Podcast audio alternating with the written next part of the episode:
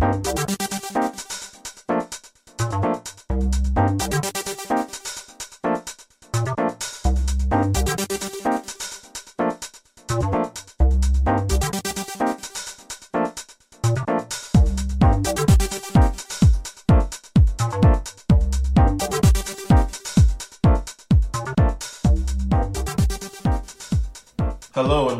Checkpoints, the video game book club podcast. Today we're discussing Killer 7. I'm your host Marcus and joining me today as always are the homies. First up we got Greg. What's up? And last but not least we got the homie Trevor. Coronavirus. um yeah, it's uh it's different Getting real. world now, right? Getting real. what are we we're uh I mean we're all in Alabama and this is probably we're going into the third week of them actually like taking it seriously. Yeah. third week of I mean, I'm working from home. How how are you guys? What about you guys?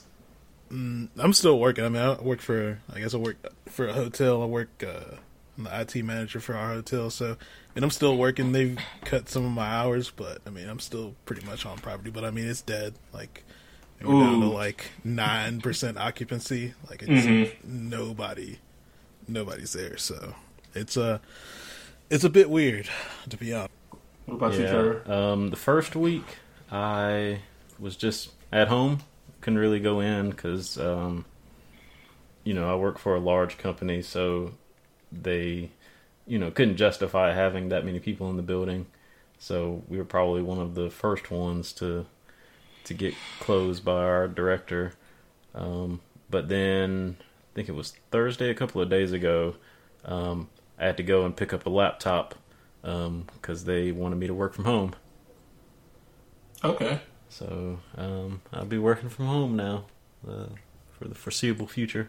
Yeah, exactly. We we um I work for an ad agency and um we pretty much that first week it was like I mean even going into it like they brainstormed a bunch that weekend of before and a lot of our clients were like we need to change messaging you know we don't want to promote people coming in or buy this or this. We need to you know tell them about our online services and all that. And um, we got some like a we have a big bank that's one of our clients and they wanted to like change up their messaging. And then we have a big power energy company that's another one of ours.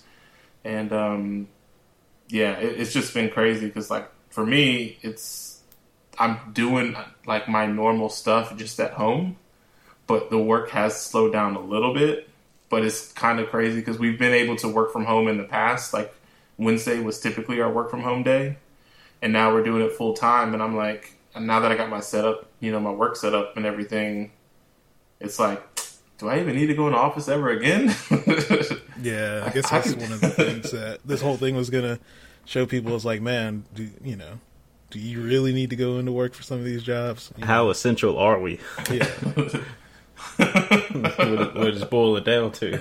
yeah basically. Yeah so i don't know. It, it is it's, it's been weird like at least for me because i like to travel and like i had told like my wife it's like man i would have at least in a four week span i would have at least gone to atlanta at least once one of these weekends. And just like like that just like oh you can't go nowhere. You, you know don't, don't really do anything. I, I go grocery shopping every week and like i haven't been doing that and that's been weird too. So it's just like some of like my normal routines are off so. And then on top of that we just we just got a dog like yesterday. So it's just been a lot of a lot of change in in a short span of time. Yeah. just I was I was actually supposed to be traveling for work at the end of this month, um, but of course that didn't happen. I was planning on taking my Switch um, to catch up on a few games, which I was actually able to do now because I'm working from home. So what you mean you working man, I've I've played so many games. Played finally played Journey. Um, finally played Shadow of the Colossus. Played a bunch of Murder by Numbers. So uh, I'm I'm living the dream. what, Well, you, what, besides- you been playing what the you been playing uh greg Uh, I mean, still playing Street Fighter, but I've, I've actually been playing a lot of other stuff. I mean, because I can't go to tournaments, you know, like pretty much this whole thing shut down locals. for the rest of the year, damn near. Yeah, 'Cause, like, almost. like how like how are tournaments gonna be once it's up? Like I know probably some some dum dum is gonna be like, yo, let's, I'm gonna have a tournament celebration, but like, are people really gonna be going out like that? Yeah, I, I guess that's the other thing too. Nobody really knows. Like, even once it's you know, quote unquote, like safe to go back out, like people still gonna be worried, right? So it's not like everybody's gonna want to go travel to tournaments right now. So, I mean, I don't know how how detrimental this is gonna be to like the, the FGC as a whole, but um, yeah, I mean, I, the only thing I've been playing, well, I've been playing a lot of stuff, but I guess the main thing, Street Fighter. I started up Borderlands Three. I've been playing a lot of that. Uh, we played Killer Seven. Uh, uh, oh, I gotta pull up Steam because I'm like I'm trying to. I played a bunch of stuff, but like I'm just trying to remember what I've been. Oh yeah, we played um, Left 4 Dead 2. Hell yeah, some I've been playing some Left 4 Dead 2. Uh, I started up uh, Evil Within Two, and Okay. uh, that's uh that's it for stuff. That's all I can think of off the top of my head. Yeah, I've been playing like shorter, uh, smaller games. Like I actually, I had sent my Joy Cons in right before all this had happened uh, to get ready to like take them to fawn around. My switch to fawn around, and I was gonna go to uh, for my birthday. I was gonna go out of town to New Orleans, and we had to cancel that, which it sucked. And um, we, uh, so I, I've been playing. I played a lot of Killer Seven. Um, I've been playing Marvel Three online, which I hate, but like I just wanted to play some Marvel. um, uh, Left 4 Dead with Trevor. Um, I started playing Downwell, and that game is mad fun. It's like one of those games too, where it's just like I had like just you can kind of pick up, play it for like thirty minutes, and then just get your fun. But it, it's real, it's real cool, and um, I um. I'm gonna probably. Oh, I played Picross 3D, and I rebeat that. It's a classic. It is a classic, and um, I'm probably. I'm gonna probably start playing Breath of the Wild again. I got the DLC right before I had to swing in my uh, sit in my Joy-Con, so I hadn't got to play the DLC yet. So I was gonna do that and then beat the main game. And I'm, I'm probably gonna pick up that Murder by Numbers game Trevor's been talking about. And then um, the other game that Dante had told me about, that's like a Mega Man Battle Network uh, inspired game. Um, um, oh, I think it's one step from from Eden or something like that. Yeah, I just added it to my wish list. the other day. Did you play? Have you played uh, Mega Man Battle Network?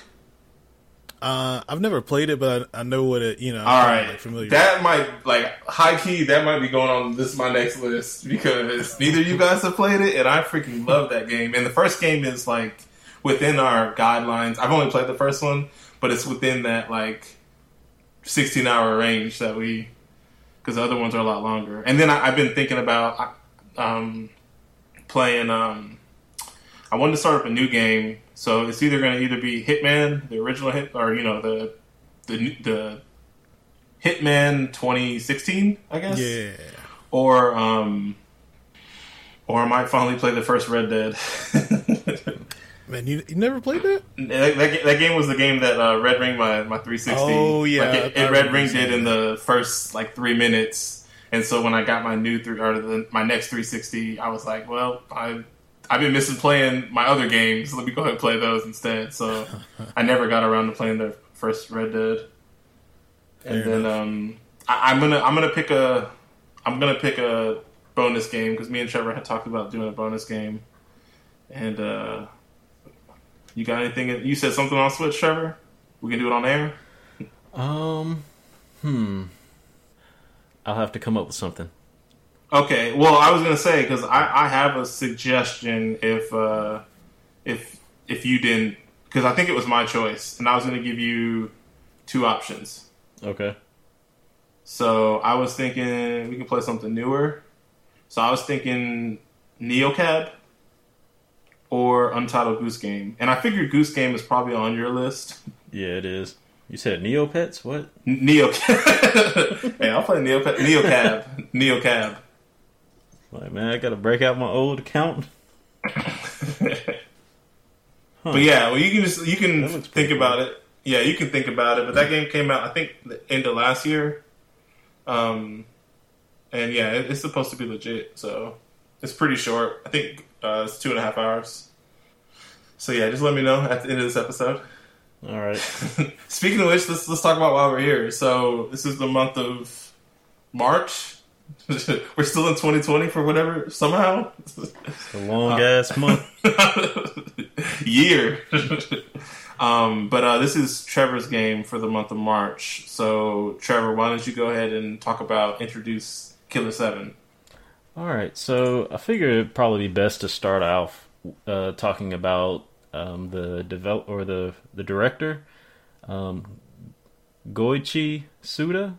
I'm guessing that's how you pronounce the first name, um, or more commonly known as Suda Fifty One, is a Japanese video game director, and at an early age he wanted to be a video game designer and even worked at Sega as a graphic designer for the brochures. And then, interestingly, he also worked as an undertaker um, as one of his early jobs but Suda51 would later apply for a job as a game designer at Human Entertainment, um, and they were known for the Fire Pro Wrestling series. Um, and there he would become a scenario writer for Super Fire Pro Wrestling 3.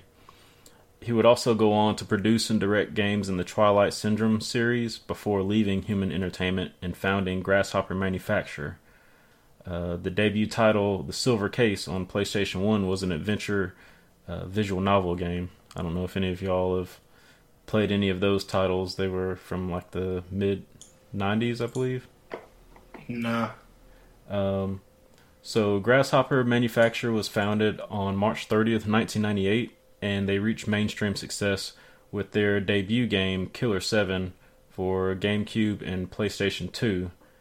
Um, and this was also Suda51's first game released outside of Japan and which is also the game that we played this month. It was published by Capcom, and it's a an action adventure game that follows an elite group of assassins known as the Killer Seven. The assassins are sent on missions to perform hits on behalf of the U.S. government, and throughout these missions, they uncover conspiracies in the government as well as their own organization. The game is mostly third person but uses first person shooter elements and an on rail control scheme and has a really interesting um, um, art style, which is kind of like cel shaded. It uses like flat colors and gradients mostly. Um, the game received polarizing reviews due to its unconventional control scheme, linear gameplay, and complex noir plot, um, but still received cult praise. And because of this cult success, remakes of Suda 51's older games were developed as well. Uh, Grasshopper Manufacturer would later go on to release No More Heroes to critical and commercial success. So my first question to y'all, because wait, that's it. That's, Is that all you had? I'm, I'm sure there's a lot more. Because oh man, there's okay. So you didn't even have the part that this was a Capcom Five game. What is that? You Oh, whichever. my God. See, I don't know what to look for in these. All the games that I've I've done previously have been like the first game for the developer or their only game. Gotcha. So there gotcha. hasn't been like a lot of uh, like backstory. So, well, this was this is kind of like a big deal because uh, so the Capcom Five were five games that Capcom basically unveiled in late 20, 2002. and basically it was um what they wanted to do was release five GameCube games uh, because I guess there was a lot of uh, the the original Nintendo didn't do a really good job, at least with the N64. It didn't really have a lot of uh, third party success. It really struggled, and so this was Capcom's way of kind of throwing I don't want to say throwing Nintendo a bone, but kind of helping them out because Capcom was a big deal. You know, like they used to release like the Mega Man games on the original NES and Super NES, and so they had like a pretty good success on Nintendo's con- consoles. But then they, I guess, focused more on the Sony uh, consoles once the PlayStation came and PlayStation Two came out. So this was their way of um, helping them out. So that they they announced five games and it was uh, PN03, which was a futuristic third-person shooter. And at the time, too, these were all supposed to be exclusive to the GameCube. Uh, Beautiful Joe, the which you've played Beautiful Joe, right, Trevor, or heard of it? I've watched gameplay of it. Yeah, side-scrolling action platformer. Dead Phoenix, which was a shoot 'em up. Resident Evil Four, uh, you know, Resident Evil Four, and Killer Seven. And so they announced those five games, and the only one that didn't come out was Dead Phoenix, and the other, all except for PNO three. Uh, PNO three remained GameCube exclusive, but the uh, other three that did come out eventually came out on other consoles. But it was kind of like a big, a big deal because this was Capcom stepping out and saying like, "Hey, like we want to."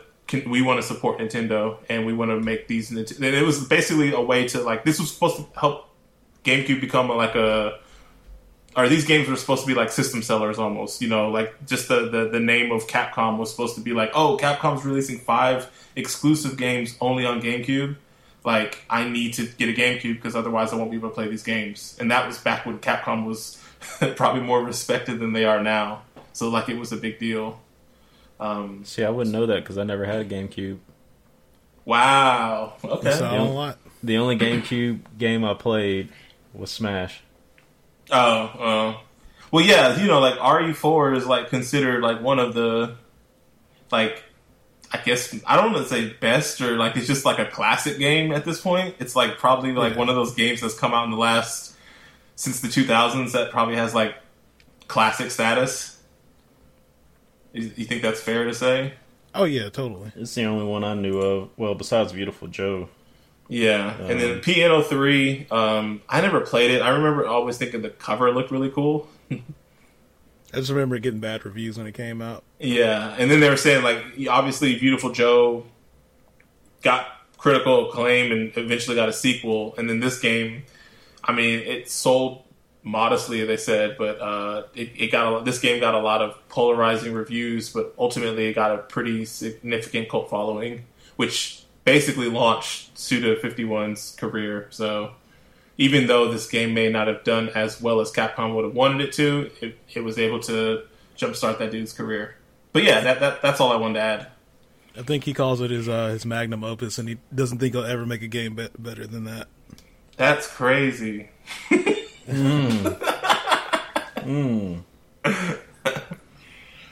You know, Trevor, Sinmara is another game that he developed that I was also on my list of games. If you want to maybe look at that, it's a short game, I so think we I can do that as a bonus game. I If think you I want have to it do on that, three. Didn't it come out on 360? it came out in 2000. Yeah, it's on 360. I think I have it. It may have been like a free game or something at one point. Uh, if it's only on 360, I might not be able to play it because I don't have online no more. But if it's on PC, I, yeah, it's on PC. I, I might be able to get it on Steam. I don't know. We, we can talk about it afterwards. um, but yeah, I'm sorry. Go ahead. Ask your question, Trevor. Um. So, um, I'm glad you were able to to add to that because, um, like I said, I didn't know too much about Suda 51 or GameCube in general. Um. So, had any of y'all played this game before, or did y'all like know about it before? Um, So I played it. So I, I had it on GameCube, and I played maybe an hour of it. And like at the time, I mean, I, it had to have been maybe like three or four years after the game had come out. So, but I mean, I tried to play it, and it just it didn't stick with me. I guess I didn't get past that initial, you know, like intro phase of like, man, the, the controls just don't feel right. You know, just the game just didn't feel responsive, and I just like I couldn't get into it. But yeah, I mean, I had played it before. I agree. Had I played this game around that time too, I probably would have bounced off of it. There is a huge hump there to get over. I I mean, I only knew about it from the Capcom 5, and this was afterwards. So I didn't know about the Capcom 5, obviously, when it was announced. But it was like maybe when I got into game podcasts, I guess, that's when I heard that term thrown out there. And I was like, oh, oh, I remember seeing those, because I had a GameCube, and I remember seeing those games on GameCube all the time, and that makes sense and all that. But I remember looking at the case of this. I remember reading reviews about this game. Um, but I, and I remember seeing screenshots and magazines and stuff. But I it, it was a game that was not on my radar as far as uh, a game that I wanted to pick up or play. I think I, I watched somebody play No More Heroes, but I never made that correlation until like I started looking up this game. And I was like, Mhm. oh, this is the the same person. Because the art style is is kind of similar, um, but you know it has that very um, um, I don't I don't know how to describe it. It's to it me a very I- distinct look. to me this game is like I mean obviously it's like cel shaded or whatever, but it's Mm-hmm. very like cartoonish and like comic booky almost. It it like it's stupid, but it makes me think of like how Marvel vs. Capcom Three looks. Not necessarily as crisp and clean, but like it just it like things are very distinct in this game. Oh, so Dante is corrected me. It's actually pronounced Suda five one, and Oh. I think I did read um, earlier because like the origin of that name, and basically his first name, or I don't know which one is Suda's his first name. right. Um, Goichi like separated is five and one, Gotcha. so that's that's where that came from. So yeah, he would be correct. Okay. And he turned 52 this year. um, all right. Uh, and I'm guessing you had never played it in at all. No, I this game has been on what two? So this game was on a list of yours. It Yeah. won. Then we had technical difficulties and end up playing Oberdin. So and this is our coming circling back around to it. Yeah. What what initially drew you into wanting to pick this game? I think when I was doing my research, I found this game because it's. I was looking for games with like a cult following, um, and of course this was one of them on that list. And I like the art style. I think I watched the trailer, and I don't remember. I don't know. From what I remember, it was a different game. I don't. remember- Okay. I don't know I mean, why. like different but- from what you envisioned, or yeah, okay, and like I said, this was a while ago. So this was what last year before I built a new computer. So Yeah, it I mean, it was a while see. ago when I looked up this game. You, I mean, this was on our list. I mean, Oberdin. We played Oberdin last Almost a year ago. May, Mm-hmm. so yeah, you probably would have picked this game in this time last year Yeah. or February last So- year. So but yeah. I did want to play it because you know we voted for the game. I know y'all wanted to play it, so I put it on my list again, and y'all voted for it a second time. So I was definitely interested in it. and like, I'm, I'm maybe even a little worse than you in the sense of like when I when we do lists, I just Google the games and I just look at screenshots. mhm. I don't even look at the game in action. So I had no idea that it played the way it did. Um, that was that that bit me in the butt with Luca. and I mean, we, we can kind of go into it just with, you know, move more into the first impressions because Yeah, yeah. even even watching trailer, I don't think you would immediately get that this game was on rails. Yeah, I, yeah, yeah. So, so I remember when I booted this game up. I think I was the first. I think I booted this up the beginning of the month, and uh, I remember texting you guys and saying, "This game is weird," and that is literally like that is all I can. That's like the first and only thing I can say. Not only, but that's like the first thing I. When I think of this game, I just this is the weirdest. This is the weirdest game I've ever played. And But but more- you like anime now, so so it's not it's not too weird. like is a strong word. I'm trying to. um, but no, it's just like the way this game controls the the story of this game, the, the the gameplay of this game, the the characters in this game, the like it's everything is just so weird and not in a it's not bad it's just like i haven't played anything that's that i can think of like this It's it's unconventional, definitely. Um, like the, the the best way i like and i don't know if you guys agreed with it because i was thinking about it today um going into this episode i was like i remember initially i i, my initial pitch to you guys was like, this game is like a mix between RE4 and uh, like Time Crisis, and, and like you know, like your you, your tank controls, but on rails almost. Yeah. So, are there any? Can y'all think of any other um, third-person games that switch to first-person shooter? I feel like we played one. Uh, um, shoot that uh, my game, uh, Stranger's Wrath. Oh yeah, there was something Oh, yeah, else. sure I, I couldn't. I know that I'm, I'm. I'm sure there's something else. I just can't think of it. Think of it right now, though. Because my my initial impression when playing this was this doesn't work. Like, so when you play in this game, you're kind of in closed areas. Like when you first start, like the first level, you're kind of in a closed area. Hallways. He's talking. hmm Yeah. And so enemies will spawn around you, and we can discuss the enemies before we actually start talking about the um, the story. Um, but sometimes they're out of view, so if you're already in first person view, it takes a couple of seconds to go back. Like there's a little bit of like camera movement in order for it to go back to third person for you to see the enemy coming at you, um, like from a blind spot, and then go back into first person. And you may have to readjust because, like I said, like when you're on rails, if you go into first person view to aim, you're pointing in the direction that you're facing. But if you're like in a um, like a Tight T, spot. T intersection or something like that, and you have an enemy coming at your blind spot, you're going to be aiming down the direction that your character is facing while you're on rails if you haven't turned around. So that part just feels awkward. Like and and that happens a lot in the game. Like I complained a lot about it, you know, during the first chapter um, when I started playing this, but it continues to happen throughout the game.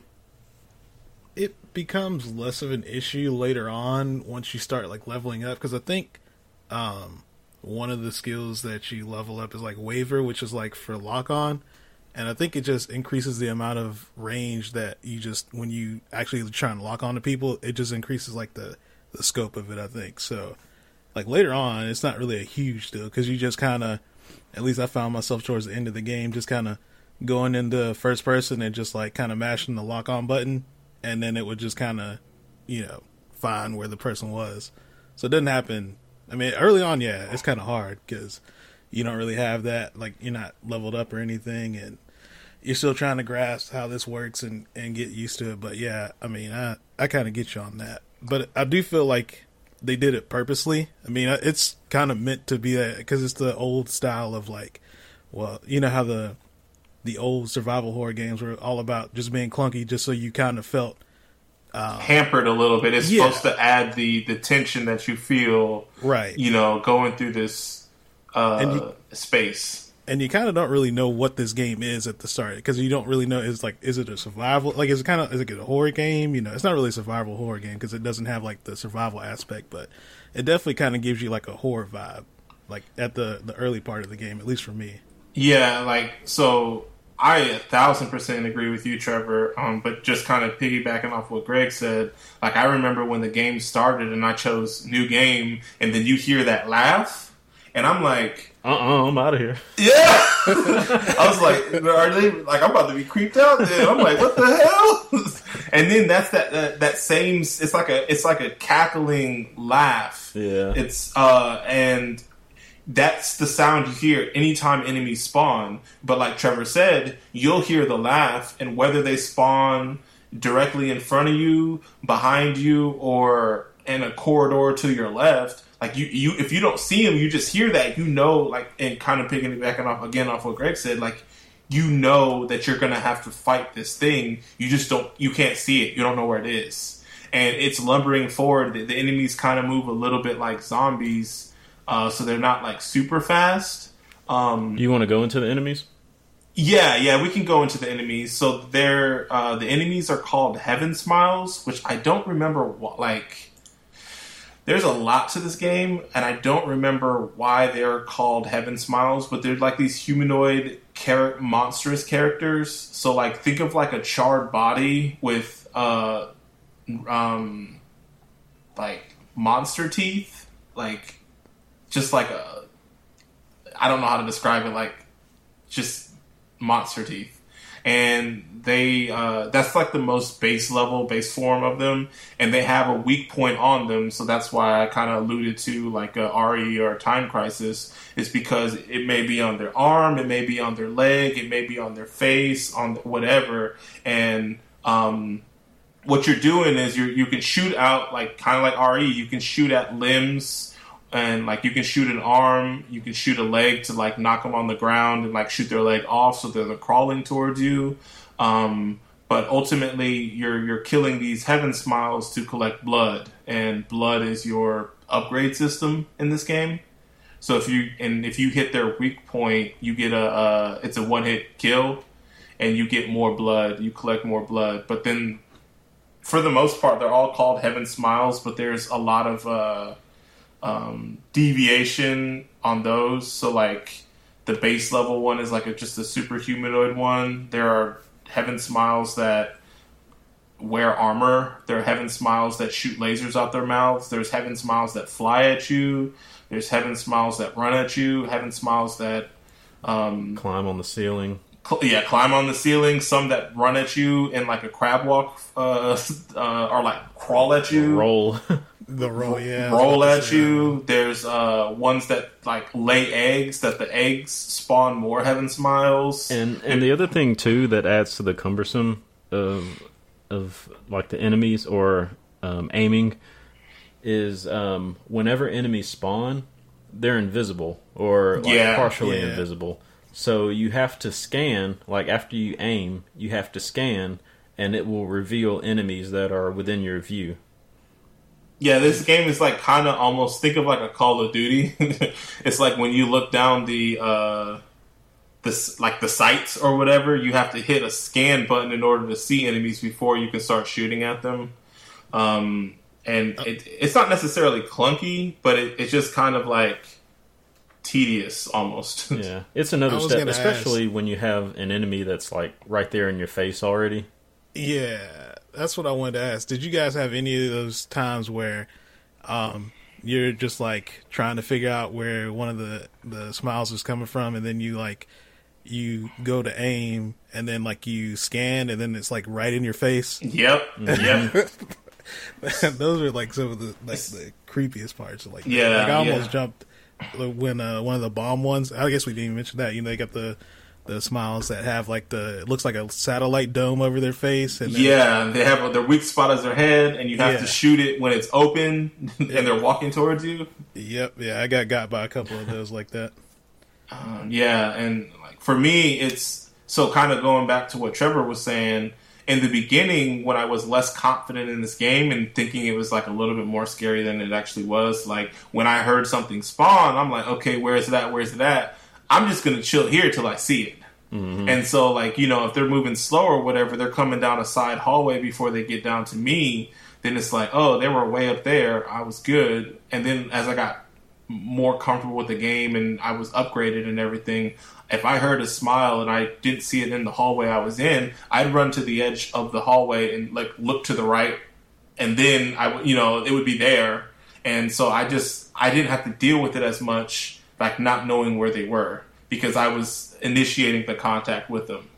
But I, I, I agree with you that like it was, and a lot of times too, if I didn't see anybody, especially in the early game, like um, like we were kind of saying, this game is on rails. So the way you move forward is you just hold the A button, or you just hold a button and you move forward, and then in order to turn around, you um, you hit a different button to do a 180 like you would in, in RE, and then you can start looking that direction. So if I was walking down a hallway and I hear a laugh, I'm like, oh, I don't see anybody ahead of me. And I turn around and I'm just keep I'm just standing in that spot in the hallway, just keep on doing the 180 to see where I can see somebody at. Yeah, it's one of those things where I think if the game wasn't on rails, like combat wouldn't be. I mean, combat wouldn't be that scary, I guess, or not that that uh that tense. Cumbersome.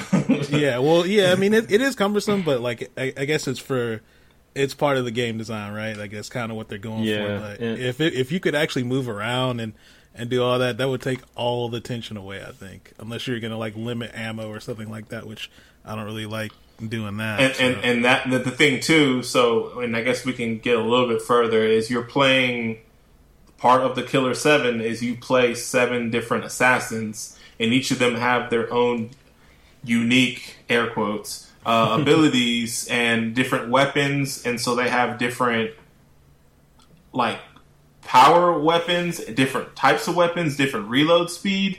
So like I remember playing one of the characters in the beginning and I'm like, this character takes like three seconds to reload. Yeah. Holy crap. And it's like when I'm getting overwhelmed, I'm like, I just don't feel like playing this character because like sh- one of the characters, like every character plays a little bit differently. This character, what appealed me to this character was is that they had a scope, so they could see, they could sh- see enemies and uh, interact with enemies way further than a lot of the other characters. You're characters. talking about um, is Katie it or- Katie?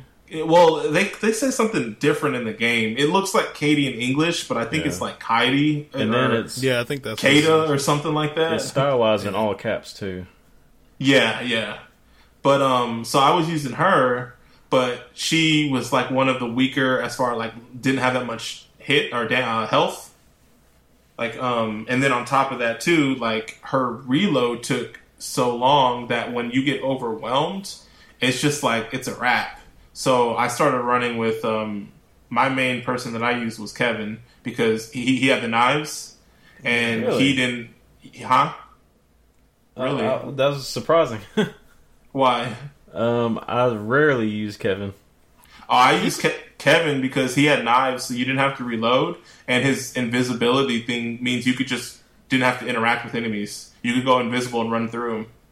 He also has like some of the best accuracy because like there's no like waver at all. Like his uh the target doesn't move at all, so it's like it's super easy to to like kind of you know. And he was like not annoying because he didn't talk.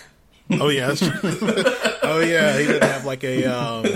He doesn't have like a little voice that he when he when he gets uh one of the kills like that. Even Yes! after, even after you miss the first five shots. Yeah, yeah. So he never, he never, re- he never had to, re- he never had to reload with him. You could like if you're, especially if you're backtracking, because I was backtracking a lot. If I missed something, I could just invi- go invisible and not have to fight enemy hordes of enemies that I already fought before. Just run through him. and then uh, yeah. So I, I ran him. Who did you? You said you ran Dan, Greg. Yeah, I used Dan a lot. He was like I think like the, the he was the main dude, uh, the first dude, right? Yeah, And yeah, he he, he was good. Uh, he super powerful. He had the charge shots, didn't he? Yeah, yeah, yeah. I think he's the only one who can charge three times. No, Well, at the end, the mask can. Yeah, I was Oh, about to say the mask. Oh, can, yeah, you that's get that right. later. Who'd you use, Trevor? I went with my boy Coyote. Man, I couldn't stand it. Like I was playing, and Alyssa came in and said, "Why is he holding a gun like that?" I was like, oh shoot, this man he got the gat sideways. okay, let's go. And then, um, like if you upgrade him enough, he, you know, I think all the characters get like a down attack. Which Yeah, when they're down, like, you crawling at you. leg. Yeah. And for his, it kind of has like this, like he shoots and pulls back really quick. I don't know. He just he just has style. Uh, I mean, everybody has style. Like, did you Yeah. did you guys use the the the run pl- plus turn around button? Yeah, So like with with the Kevin, he did like a backflip that was really quick, and he just like he looked so weird running, like especially going upstairs. Like a couple times, like Alyssa's like, "Why does he run like that? What's wrong with him?" he's got like a hunchback looking Yeah. thing. on. yeah, the whole time. Um, I, I tried to use so okay. So there's seven characters. There's Dan, who's like the main dude, and I he's probably like the most professional looking like dude wearing a suit. Um, and each of these characters have like a unique ability. Some have a little more than others. Um, so his he had a charge shot, so he could make his shots a little bit more lethal, and he could shoot really really quickly and reload really quickly, right? Yeah, Uh, He gets like a double and triple tap later on. and- Yeah, I had that triple tap. Bro. Yeah. He's Yeah, like, oh, I didn't even mean to shoot that much. yeah. And then um, there was uh, Kevin, who was my guy, who he used knives. You didn't have to reload with him, and he had the invisibility, uh, so you didn't have to interact with enemies. There was Katie, or I don't know, she was the only girl.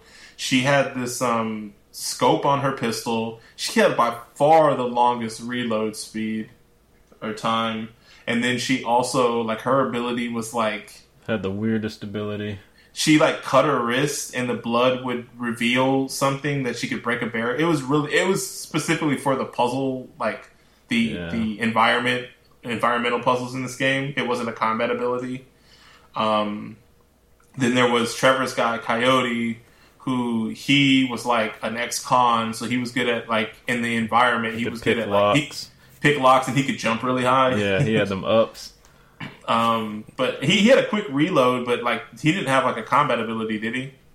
Um, not from what I remember. Um, I just had him upgraded so like enemies that got too close to him or that were downed in front of him, I could take him out. Um, I probably upgraded him more than any of the other characters.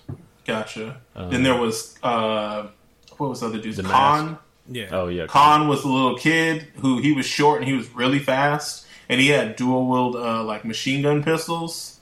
And I liked using him, but he had the least amount of health. Like he was going to be the main person I used, uh, but he had the least amount of health, so I didn't like using him if it got super hairy. And then the mask, who was this like dude wearing a luchador, and he had a grenade launcher as his weapon that you could only shoot one shot, but it was super strong. And uh, he could break. Down I walls. really liked him. what you say, Trevor? I said he could break down walls. He could break down walls. Yeah, if you see a crack, you could shoot the wall. He he had a suplex. Oh yeah, but man, like he had my all time favorite like moment in this game when he headbutted that bullet.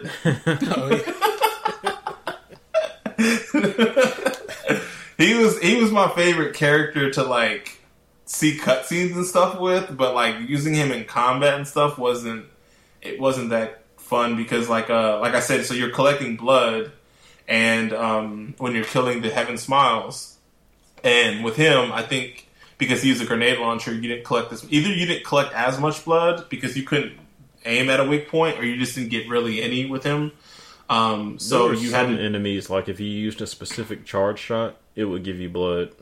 gotcha. I think it was when you killed the protector smiles or whatever, the big ones that only he could kill. Yeah, Those were like the ones where you. But Gotcha. But yeah, so you're us- you're collecting blood and you're using the blood to upgrade your your characters. And there's a certain amount of blood you can col- like you can keep collecting blood, but you can only like yeah. I was gonna Turn- ask if y'all knew the limit to how much. I think no, but I, I hit it on almost every level. Yeah, I think they say it changes like per level. So like some levels the cap's higher than others. But yeah, I mean I I pretty much always hit the cap on like every stage that I was at. It's just the way that so you can't farm blood to Yeah. just max out your character super early. yeah. So yeah, because I tried.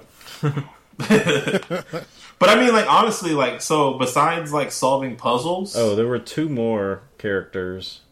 Um, Oh yeah. Oh yeah. So and, uh, Garcian is the main. He's the the fixer, and so he has like a he's a black dude in a white suit. He has like this silence pistol, and he carries a briefcase. He doesn't. ha- His ability is if you die as one of the other characters, you leave your your you can't choose that character, and that character is a bloodied sack of like I don't know, like he has to go and pick up your bloodied sack, and in that way he brings you back to life. Um, so uh, and then Harman, who is like this old Kung Lao looking dude in a wheelchair, and he has a sniper, and he's like the overarching character, and and he's supposed to be the character that is in ch- charge. Is that the best way of putting it? Kind of sorta, I guess. he's like the the person that's got together and gotten all these assassins together. He's their boss. Um, but uh, yeah. Um, so there, I mean, there is some personality uh, amongst these characters. Um, but ultimately, like I, I kind of felt like, and maybe you you might feel the same way, but I was only using the character I really like using unless I needed to use another character for a specific like I need to open this door, jump up to here, I need to break this wall, and then I would switch back to my character that I liked using. Mm, I think I was sticking with whoever I had upgraded the most, but I think once um, I got uh, Dan upgraded more than everybody else, I was like kind of sticking with him. I'd use like some others based on like, okay, well, I think this this person is going to be easier to deal with X enemy, so it's like I'll swap to them real quick and then go back. I mean, yeah, I, I would do that if I if there was a specific enemy, like the the protector smiles you said, or like those Yeah. dudes that had the big blades on their arms. I would switch over to Khan for those dudes. But for the most part, I use Kevin uh, unless I needed to use another person for like uh, either a boss fight or just to unlock a different part of the the, the, the map. Right. Yeah, what's funny is I I thought the game was going to be played a little bit differently. I thought like each level was kind of g- going to focus on one of the characters. Like you could use I wish it you was wanted like to. that. Yeah. So at the beginning of the level, I would try to level up whichever character I thought w- I was supposed to use, and then try to use them throughout it. But then eventually, I would end up going back to Coyote. Yeah, and and like switching. it's you don't even have access to every character in the beginning either. Like you you have to kill a certain amount of enemies to like start unlocking the Mm-hmm. other characters on on a specific level. So you can use any of the characters on that first level Oh. or on any level, but you have to like oh you can't use Coyote until you kill four Heaven Smiles. Oh you can't use Mask until you kill eleven Heaven Smiles and things like that. And I think for the most part, it unlocks like the essential, which is a funny word right now. It unlocks the essential characters that you need for each level at the very beginning. But then Yeah. after that, you have to awaken the other ones if you want to use them. Because I think Yeah. I went through one level without awakening any other enemies or any other um, characters. Characters. Um, but with that, I do want to mention how you awaken characters. So, in each level, you there is what's called Harman's Room, and is basically um, like a. You find out later that it's like a recreation of a room that's inside of an apartment, but throughout each level, you'll find Harman's Room, and in certain ones, um, you can go into them and actually save your game by talking to Samantha Smile and Smith. Smith. Um, and when you talk to her, um, she'll actually flick the TV on and you save your file that way. But if you access the TV on your own, that's how you switch characters. That's also how you um, deposit blood in order to get upgrades. But through the TV, like you can go through, you can cycle through each character and look at their skills that you've unlocked and and apply upgrades and all that, which I didn't find out till like the third level. Dang. So Man. yeah, I was playing on hard. Did you so did you do so there's a there's a character in this game. th- So like my a complaint that I have, so we've been talking about the game. A complaint I have about the game is I don't think the tutorial is it teaches you how to move in the game, but that's really it. And it teaches you how to like do the combat, but it hmm. doesn't teach you like anything about the uh, the rest of the game. And it's delivered to you by this character, which is another reason why I thought this game was weird. Named um, Iwazaru. It was Iwazaru. I don't know how to say his name, Yeah, but he's like a gimp character that he hangs from the ceiling. He's wearing a full on gimp suit with his eyes sewed shut, and every single conversation he's it starts off with. Go ahead and say it. Oh well, he has a different one through each level. But not But- the beginning. the The one in the beginning is um Master wearing the tight yeah, spot. yeah. every time. But like, so he's in every single Harman's room. He also shows up throughout the level to give you context on what's going on and things like that. So he's kind of like your guide. But if you go to him, did you ever go to him in the Harman's room, Trevor? Um early on in the game I did. He's basically the codex for this game. Yeah. And so, any information you have about this game, whether it be, uh, oh, I've, I don't know how to fight, deal with this enemy type, or I don't know what this character's ability is, or anything, you go to him. Oh, what do I do with blood? What do I, you know, like all that. The problem is, is that you like it's un, like the the dialogue with him is like you can't fast forward through it. hmm So, and just Pretty much with any character. Um, but on on top of that too, character. just the way the game is. He talk like the way the game is. He talks a nonsense language, hmm Yeah. and it is very It's like jarring to slow like and distorted. slow and distorted and it's just very jarring to to interact with him and you have to like by the end of the game i believe there's like 50 or 75 somewhere around there like different uh logs in the codex i guess you could say and it, it's constantly getting updated every time there's new enemies on a specific level when they introduce a specific enemy so you have to keep going back to it um, but like I don't like that they interface a lot of the game play aspects through him. Yeah, and sometimes they were like in riddles too, Yes, which isn't that too. like the most effective way to, um, you know, disseminate critical information. It yeah, And the the thing I didn't realize until later on in the game is because of how he actually sounds. You know what I was hearing the whole time? Wah, Huh. wah, wah, wah, wah, wah, wah, wah. and that made me not even pay attention. So I was basically like clicking through and sometimes not even reading it because by hearing that that, that thinking, was my problem. yeah, And then when I realized, oh, I didn't read that, I had to go back, and then I couldn't like skip the first five lines of him talking mm-hmm. because I because I didn't want to skip the whole thing. We're in a tight spot, a really tight spot. in the name of Harman. yeah, dude. But it, it, it just like I like I remember like playing the game, seeing the heaven smiles, running into a, a Wazaru, and then like ha- going to that codex. And I in my first hour, that's why I messaged you guys. This game is weird because every single thing was master. We're in a tight spot. So like that with with that, did you um did you talk to Tra- uh, Travis on each level? Yeah, I talked to every single Travis as well. Yeah. Okay, I was just wondering if you skipped over that. Sometimes I did. Um, No, I 'cause, talked to every single um, one. another non-playable character was um, the guy with the mask in his hand, where if you Han, Han Han Lao or something Yeah. like that. Nah, that, it was uh, Yoon, yeah. Um, I'm trying to look up his name. I forgot what it is now. but yeah, basically he gives you a hint if you shoot the mask in his hand. And I think I did it the first level, um, just to see what it was about, and he just flips you off. So I don't know if he Yeah, does that part. throughout all the levels. He does it every single Oh one. yeah, yeah. okay. Because he he actually has a, a Yoon A Ho- more- Yoon Huan or Yeah. Yoon Han. Yun Han, I don't know. probably something like that. H Y U N.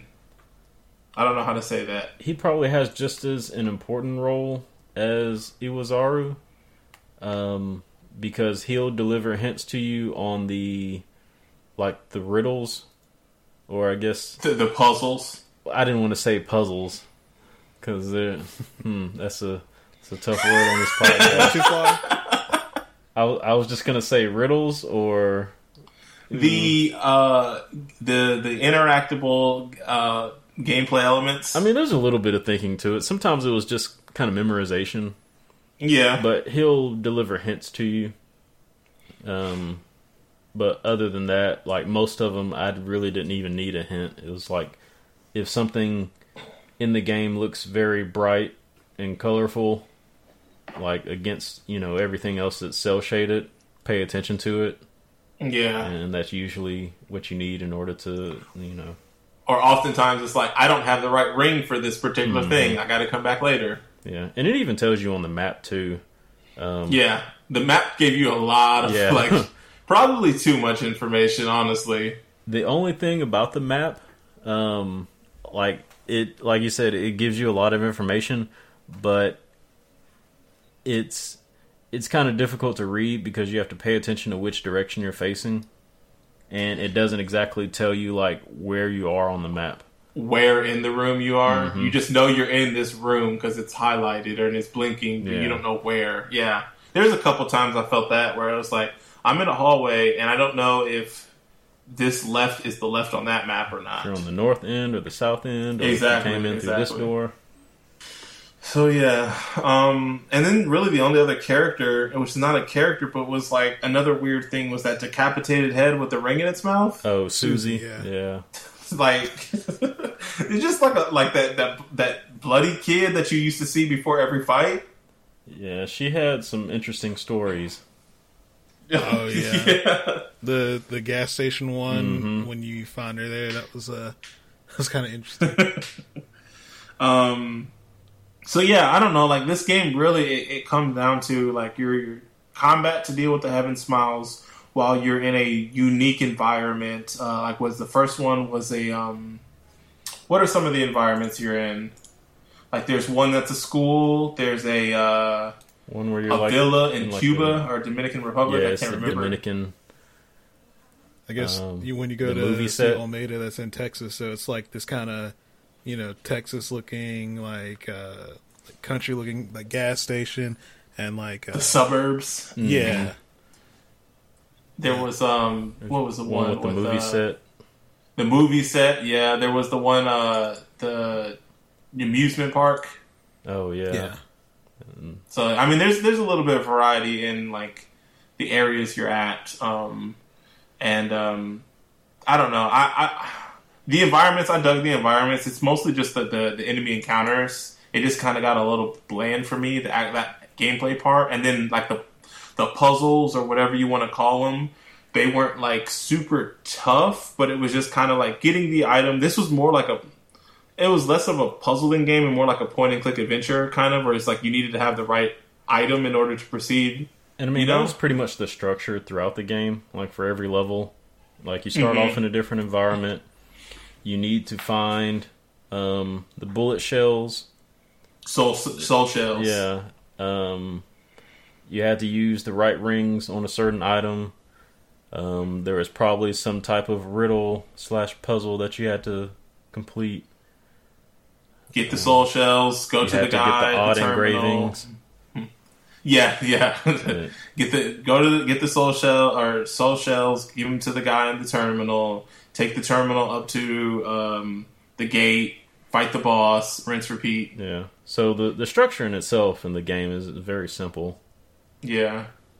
It's just like the ambience and just the extra stuff, like the interactions with the characters and like the story that's unfolding. Like in between the like in between each chapter is a anime cutscene that's actually done by an anime studio, um, and that kind of sets the stage for the upcoming chapter. And I mean, even those those were interesting. My only complaint was it was too dark for me. It almost felt like I was watching like an old YouTube video or something at like 240p. Yeah. yeah uh, we all played on PC right Yeah. yeah, I played it on PC. Oh yeah, yeah. I guess yeah I don't know I don't know if it has anything to do with the port necessarily because I mean I, who knows it might look okay on the you know if you're playing on like GameCube on like a CRT or something but yeah it definitely didn't translate well to the PC port. Yeah, that's what I was wondering because it seems like the gameplay was ported over, but like the cutscenes weren't. At least the anime Yeah. cutscenes weren't. They may yeah may not have that deal with them anymore, or you know just couldn't get them to retouch touch stuff up. Um, was there any anything else that we needed to talk about, like gameplay wise, or just anything? Like we can kind of get in the story, and I do have some questions, but I didn't know if there was anything else we need to touch on. I mean, we want to talk about the music? I mean, We can talk. Go ahead. What, what's up with the music? man, this uh, this soundtrack is probably like, I think it's probably one of my favorite soundtracks in uh in like recent memory. Like it, like the genres of music. I guess because there's there's a little bit of everything in this. There's Mhm. kind of like industrial sounding stuff. There's uh, you know, like typical like ambient kind of horror music, and then there's also just stuff just kind of thrown in there that just doesn't seem like. I mean, I guess it fits with the scene, but like if you thought that all these genres of music would like be in One single game. yeah, like you know the the the scene or the boss fight with the handsome man is like it just has like kind of Power Ranger sounding music, and uh but then the there's another scene, the Russian roulette scene, and it's just kind of like this song that sounds like it's like house music, you know. It's just kind of and it's just you know set up with this scene that doesn't seem like it should even be you know scored with that, but you know it's just uh to me I don't know man the music is like a pretty big part of this game for me. Mm-hmm. I'm gonna be honest.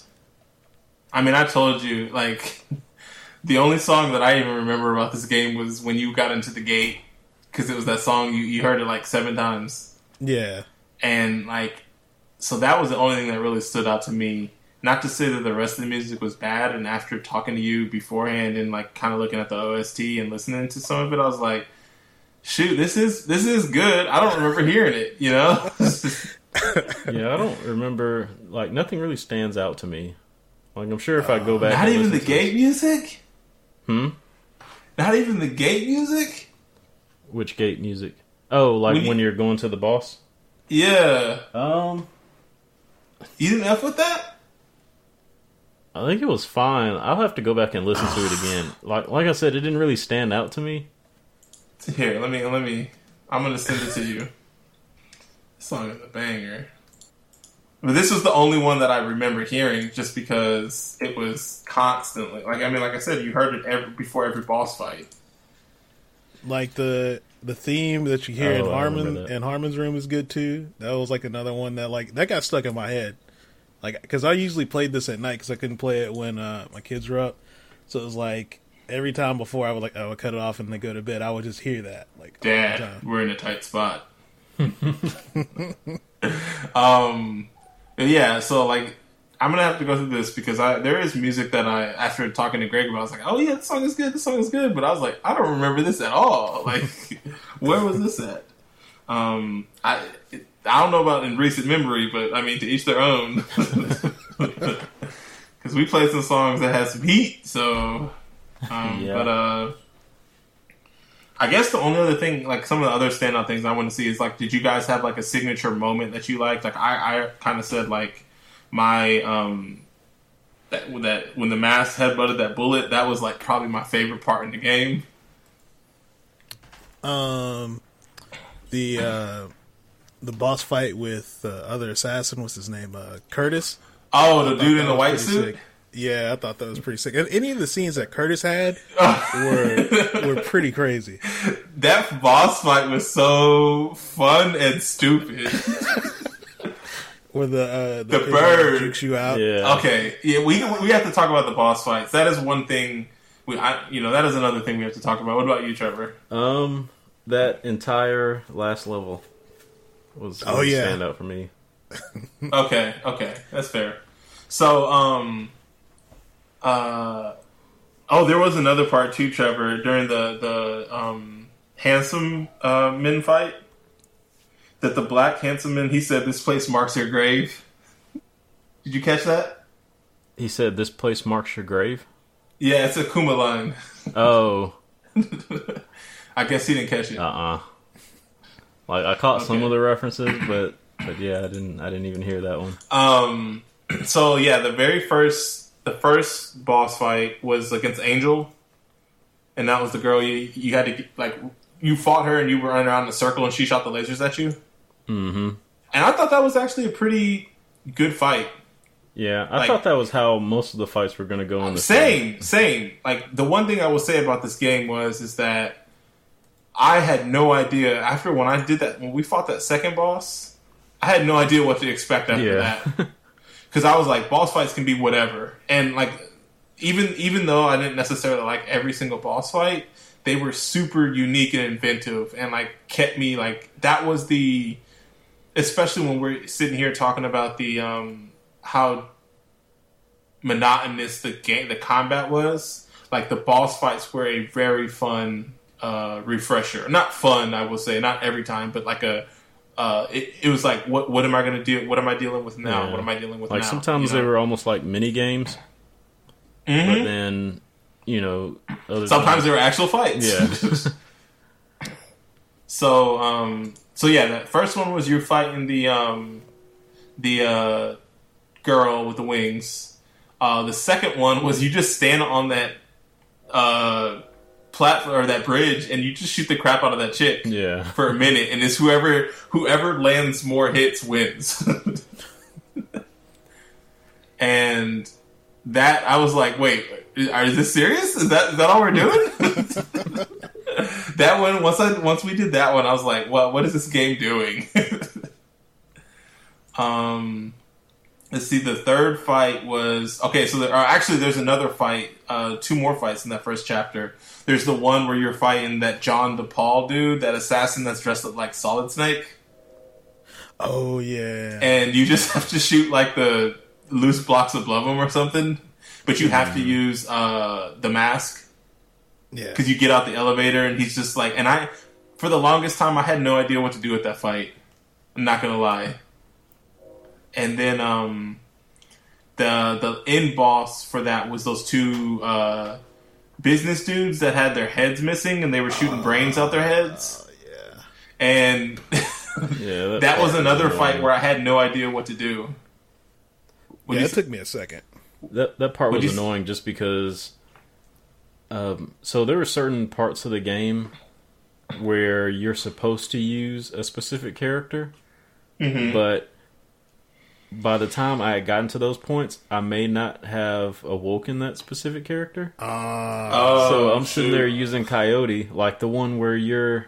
Uh, which level was this? I think it was on the movie set where you have to shoot those um, those targets, and Mhm. it would be a hell of a lot easier with Katie because she can zoom in on the targets that are further away. But I didn't have her unlocked, so I'm sitting there using Coyote. Luckily, I was able to enough because I had um, good waver. Because you're a sharpshooter. I had upgraded my like. I upgraded my waver, so I was able to hit it. But yeah, when I got to the part with those two bosses where you have to to shoot their heads, like the inside of their heads, Yeah. it's only like visible for a couple of couple seconds. seconds. yeah. I was like, no, I had to go all the way back yeah, ain't no way. and find Harman's Um, room and unlock her. So then in chapter two, you fight Andre Olme- Ol- Ulmeyda. And that was the weird fight where you're fighting in the ambulance and you just have to shoot his afro. That's like, his- the afro is like disconnected from his body. Yeah, Yeah. I did not understand what that fight was. So like I was just running around and then I just turned around and I shot the thing and it, I didn't know it was a one hit kill. So I was like, this boss fight kind of sucked. yeah. I was um, I didn't know what I was doing in that one. Um, I was just running away from him, and then Yeah. I think I got behind him, and I ran past something. And I was like, wait a minute, why is that part glowing? And so I turned back around and shot it, and then that ended the boss fight. I was like, oh yeah, and it was it? like, what did I do? um, then see, chapter. The next chapter was the Ayame Blackburn, which was um, the first time you fight her. She's running around in that parking lot really, really, really fast, Mhm. and you can only hit her when she's in. You're, it's at nighttime. You can only hit her when she's under the streetlights. I hated that fight. yeah. because she kept getting faster and faster the more times you hit her. I was using the mask and I was just trying to shoot, uh, have an explosion going when she was running into a, a under a streetlight. That was yeah, my that's what I did. The other thing too that's that kind of made me miss the quality of life from other games is um, uh, health gauges. So you Not being able to see how much you have or the enemy. the enemy because you have, I mean, you have your gauge, which is like the little a eye, little bit. A little it, bit. it didn't bother me as much, but like on bosses, especially that one, you know, I had no idea if I was like doing right. Like, was I supposed to shoot her and like stagger her and then do something else while she was staggered? yeah. Um, so eventually, you know, I just kept on shooting her, and she finally fell. Yeah, I felt the same way. And then the uh you fight her again later, and this time it's in a smaller room, and it's the same deal. But I, I, I, I for whatever reason, I like that fight a lot better. Where she's standing in front of the shutters to, with the light Mhm. revealing on her. I like yeah, that it's a lot fight easier better. to manage. Probably my favorite boss fight was against Curtis, Yeah, that one was sick. Where it was like a quick draw battle, and basically you had to shoot him. He had a pigeon on his shoulder, and you had to shoot him when the pigeon flew off his shoulder. Um, and like that pigeon when it started juking you. when the pigeon literally flapped his wings and got off his shoulder and then landed back on his wings like it didn't do anything. And like if you do try and draw too early, he'll shoot you. So it's Yeah. like, yeah, That that fight was I, I was like, this pigeon is ridiculous. and then um chapter four was the handsome men, which I really wanted that fight to be cooler than it was. Like I, I wanted the I'm glad we got to fight all of them, but it was just basically it's like a cutscene. It's an interactive cutscene. yeah, So like you can't you can't win. Like you the way it plays out is the way it plays out. And I didn't really like that. Um, you get you got to see Mask get uh upgraded. upgraded. again, Yeah, that's true. Yeah, they Um, were they were pretty much all mirror matches. 'Cause, I uh, mean, yeah, yeah, they were. Um, and then the chapter five was uh, the Greg Nightmare, which I didn't like this fight, which is the dude you know hanging in the school. I, I appreciated what it what led to it, but yeah, the fight itself was because I kept getting like I couldn't figure out how to get him to keep swinging. It it, it was so frustrating for me. yeah. That That that kind of threw me off for a second because uh, at first he was swinging, but like I couldn't get him to swing enough to to do anything. yeah, exactly, exactly. So yeah, And then I guess they they count the Emir Parkreiner the, shooting his third eye as a boss fight. I Um, guess. and then uh, the this is the final one is uh, Lion Final Heaven Smile. I don't remember that. oh, shoot. that's where you have to decide whether or not you want to. Oh, at the end. Yeah, Oh, gotcha. I forgot there was a choice in this game.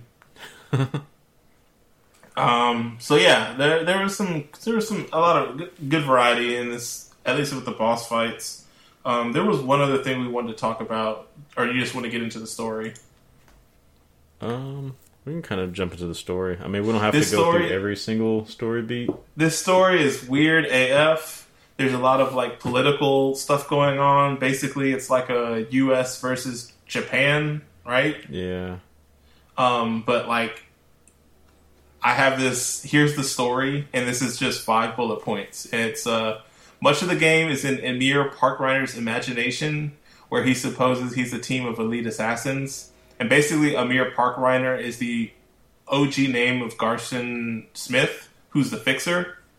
So, and to the player in the beginning, it seems like Harman is in control of these seven assassins plus uh, but uh, in, in actuality, Garcian is imagining all these people in his head, and he's taking on the role of all of them, um, even Harman. Um, basically, Emir was molested by the principal of school, where he imagines there was a plot to rig the U.S. elections and seed the country with Japanese agents. After fleeing the school, Emir goes on a killing spree in the Union Hotel. His victims were each of the members of the Killer Seven. Um, and Garcian, not Harman, is the personality he invents after that. Um, Iwazaru was the screaming man Garcian imagines he's kept in his basement. His true identity is that of Kun Lan, which is that dude that looks like Kazuya. As is clearly indicated when you kill him at the end of the game and finally see him without his eyes sewed shut. Similarly, Harlan is kept in the Har. Is it Harman or Harlan? Harman.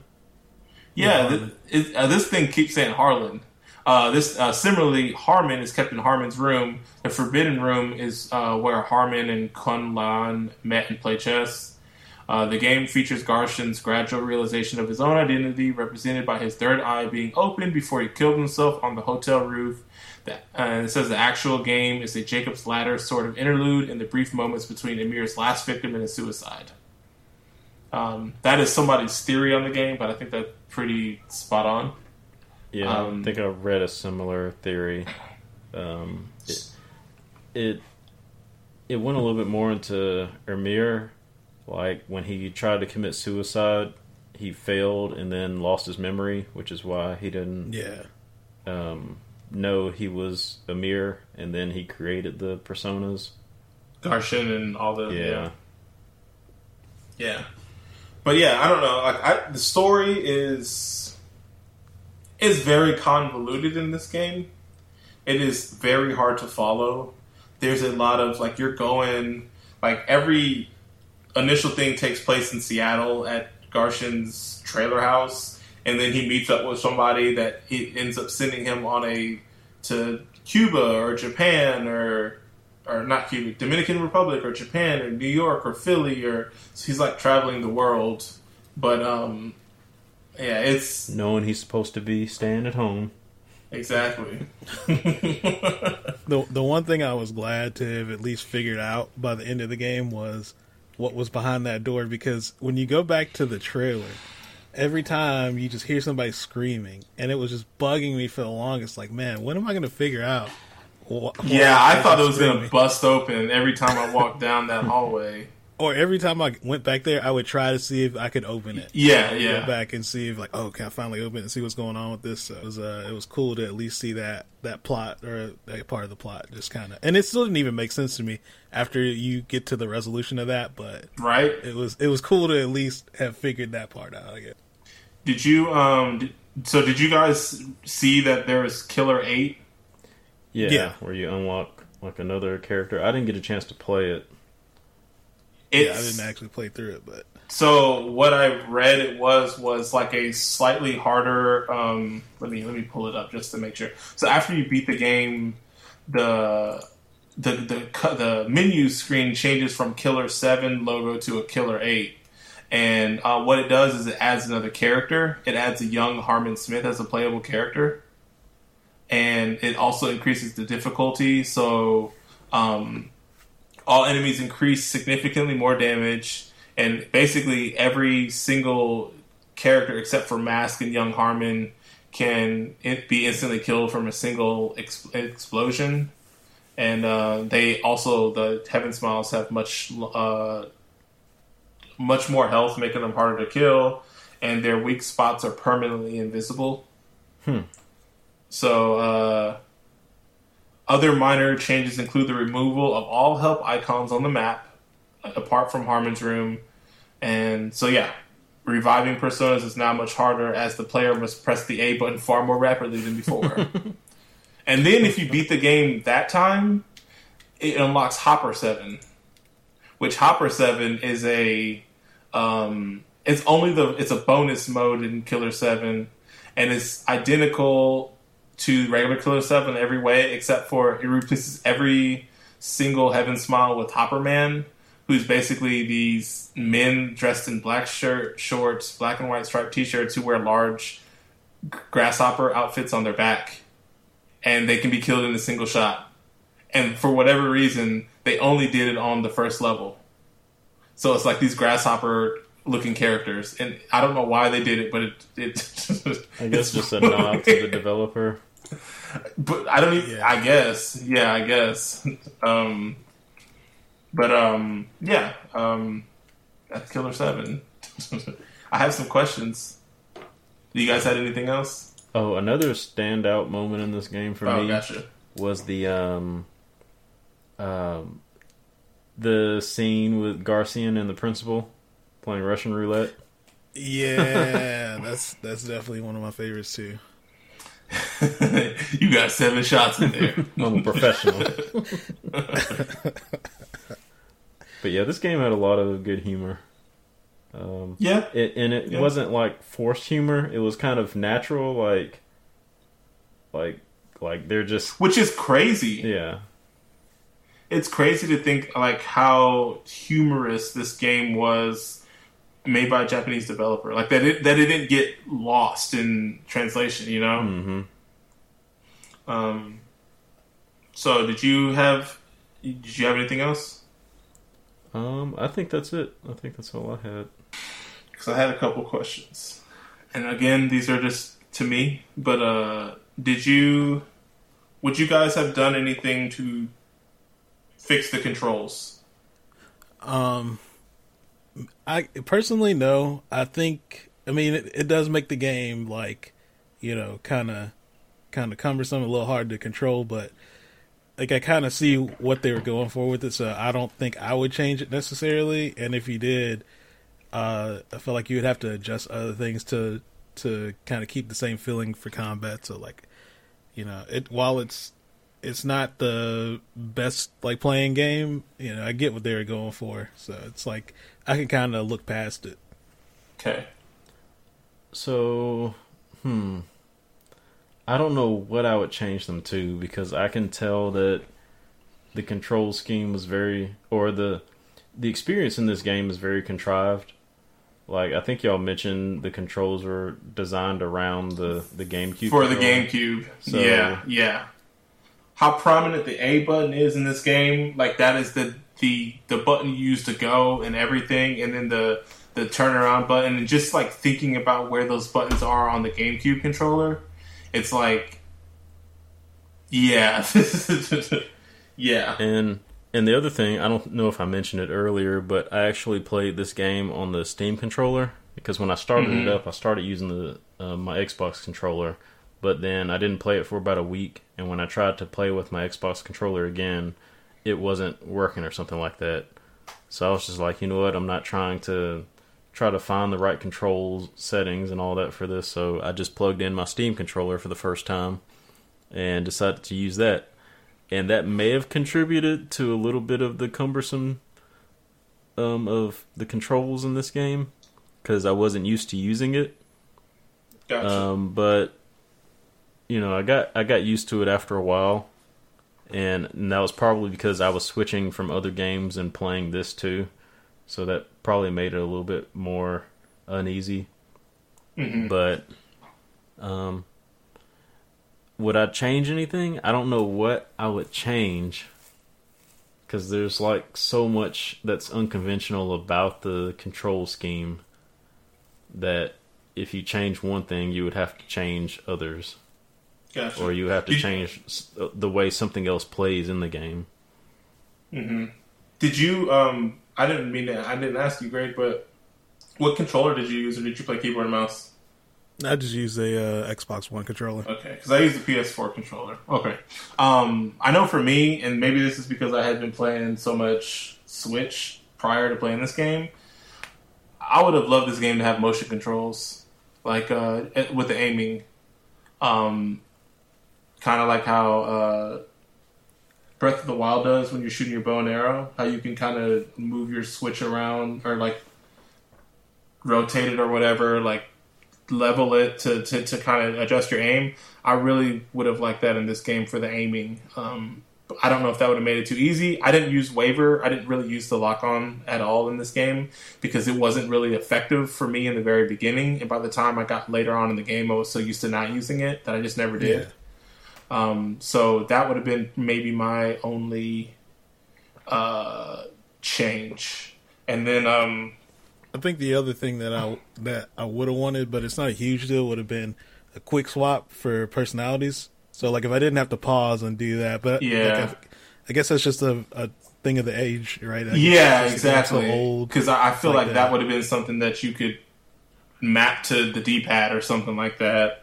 Yeah, just Um, like a pop up and then pick Hold, who you want. to, hold like, the Z in. button down and, t- and like toggle through the different characters till you find the one you want to switch to or And, something and like for the that. first few chapters, Yeah. I didn't think that was something you were supposed to do. I thought you were just supposed to choose which character you wanted and then kind of play through it that way. I thought that was why I only they made switched. it so hard. Yeah, I only switched in the uh, in Harman's room on the TVs in the very beginning. That was the only Yeah. time I ever did. That was why I tried to level up one character to play Mhm. throughout the entire chapter rather than switching back and forth. But then I think I watched some gameplay on YouTube and um and I saw the person like switching between personas like whenever they u- needed to use a different shot. hmm Yeah, yeah, like and kind of like you said, it would have been really cool if each chapter focused on one of the characters, which it made it kind of seem like initially. But when you find out that wasn't the case, it kind of removed my desire to use characters that I wasn't really invested in. Um, another question: Could this have been a VR experience? Mm, because I think this would have been a really cool VR. Not cool as in like great groundbreaking or whatever, but I feel like this game as it is right now especially it being on rails. I think this could have been a VR game. Like if they wanted to like bring this game out again. Like, oh, we want to test the temperature and see if we could come out with another game, a Killer Seven Two, or like a game like it. Drop it out on VR. I- you know, a, a port. I agree with you, but I think that would change the the visual aspect of the game because, like, when you're running, um, you know, down a hall or somewhere, there's like a certain aesthetic to the game that you get from looking at it in third person. Like, you see the character's animation running, and depending on which character you have, like, you know, it, it has a different look Mm-hmm. um, so it would take away from that, but I can see why, you know, the the VR might be a cool feature or something to try, maybe. But I think Because I feel like they could play up the not the spookiness, but the clunkiness. I guess you could not clunky, but like I think maybe it could be more. I don't want to say le- like fun. Is not the word I'm trying to say, but just like be more novel and like maybe it would feel less monotonous or whatever. I don't know. I'd try it for one level. One. Yeah, I could see them doing like I don't think I would want to play the whole game through that, but like let's say if it was, you know, they had like um, you know, they made they took I guess the characters of this game or like the setting and maybe like made something separate that kind of fit to that. I could see that working, you know, cuz the mechanics themselves kind of could work for it, but it wouldn't be I guess it doesn't necessarily fit with the theme of like what they're going for with the game, I guess, right? Mm-hmm. So it'd have to it would fit in a spin-off setting, I guess. So like I feel like this game is pretty ahead of its time. And I feel like like it probably could have like maybe if we're talking like if this game come out a little later, they would have maybe like maybe it would have fit. it could have been a VR experience or Yeah, whatever. no, like you know? if it came out, like if he was doing it now, I could totally see it because you could just like design the game around that. yeah, You know, it could it could definitely work. You know, given that. yeah. Um, how what would you guys do to? I don't want to say fix combat, but what would you do to modernize combat or like make it more interesting throughout the game? Like I think one of the things Trevor said, and it's like crazy because it's like yes, like having the health bars would be helpful, but after thinking about it and going through the bosses, like how many bosses are even like that that you would need to see a health bar, you know? So it's Not like many. it would only really be that character and maybe another one. So I was like, what? Like, I don't want to say like because the, the the the common answer is just to throw more enemies at you, but that's like that's not fun either. To just be overwhelmed by enemies, but they like I feel like there has to be like a something they could have done to like make it a little bit more challenging slash fun without like overwhelming you or just throwing a ton more enemies at you. I think any way that you modernize this game, it would make it a lot faster to complete. Because, like, mean? yeah, you could modernize like the map view and and make it so that it says like accessible as you know other maps. in It's a mini map in your bottom right. Yeah, and then you know you don't have to keep on switching. Um, you don't have to keep pausing it. hmm Maybe not having to scan. Yeah, doing all that you- would make this game a lot easier to finish or a lot faster to finish. Mm-hmm. Sure. I'm not necessarily saying that's a bad thing, but I know Yeah. you. How, how many hours did y'all spend playing this game? I think my final count was 15 hours. Yeah, I think I was around that. I don't know what Oh. mine was. It's Yeah, I saw you at 27. I was like, dang! And then I was like, oh, he must have left his, his computer Yeah. running. Yeah, it's crazy because how long the beat said this was 12 hours, and I, I didn't feel like I was. Maybe I just really sucked in the beginning because I, I was like, man, like I hit the 12 hours, and I'm only on like chapter five. And I looked online because um, whenever I needed to like look at a walkthrough or a guide, um, there's a YouTube um, playlist with all the like walkthrough videos, and each one is divided into into different chapters. Um, and I think the total time was like eight or nine hours, and that was on the hardest difficulty. I mean, that was the same thing when I watched the Evil Within, where I was watching those, and I was like, "Oh, this dude's speeding through this game," and then like, "Oh, this this this is only a nine minute video," and then you guys' final playtime was way longer. Yeah. This dude knows what he's doing. Um, would you play a? And this is like a not three part, but like, would you play a remaster of this game, a sequel of this game, or a reimagining of this game? I guess that'd be and or. So like a sequel, or just like if they remastered this game and modern, not modernized it, but brought it to like current consoles so it looked better. Maybe the anime cutscenes weren't as bad um, or as dark, or like just a, a game inspired by Killer Seven. I would be interested to play a sequel, I guess, to see if they kind of fill in some of the, well, a lot of the kind of, It'd have to be like a prequel sequel, right? or like a yeah, yeah, yeah, I guess. Um, or I guess with the way it ends, they could kind of, I mean, I don't know. I, I don't even really know if the, the, what, the way the game is, I don't even really know if you can make a sequel because it's almost like when you beat this game, it's kind of like everything you did was inconsequential. Mhm. It's just kind of like you know, it's everything's still gonna happen anyway. I don't know, but yeah, I mean, I'd be interested to play like um, a sequel or prequel for this, Mhm. or something that maybe kind of fills in uh, a side story. details. yeah, the the like because you don't really figure like find out anything about the Killer Seven themselves, like outside of Garcian, but like you don't know the backstory of exactly. how Yeah, that would be cool to see like a side story of like freaking Yeah, I- what led them to get what led them up to the hotel. I was just about Yeah. to say, um, I think it was a question we did for um, um, Oddworld. Um, Oh yeah, like how would we like the whole like like if each character had like a a game in a different genre, like a spin-off game in a different mhm, genre. mhm. I think that might be something cool to see. I mean, we already played Kevin's. His was a uh, um, Escape from Butcher Bay.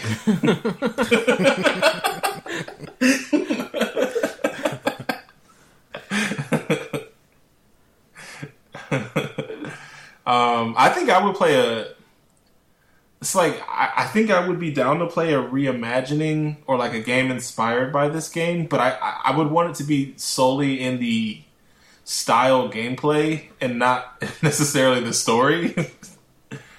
So, like, just because I have that little caveat, I think honestly the thing that I'm leaning the most to is I think I would play a remaster of this game. Like, if it was like that, maybe if they, you know, like maybe make the game. I don't want to say this game looks bad because it doesn't look bad, but if they were like to like make it look a little bit more modern and like I mean, like kind of like how they would do like Resident Evil and then Resident Evil remake or whatever, where it's like they kind of change things and like you know, yeah, yeah, something like that. Yeah, like if they made this game and Capcom was like, "Yo, we're putting this out on PS5 or something like that," and it's just like, you know, we we knew there's a bunch of Killer Seven fans out there, and you know, we're we're never gonna make a, a sequel, but like we want to throw you guys a bone, so we remastered this game, and we you know, new enemy types, and oh, uh, you can play Young Harman and.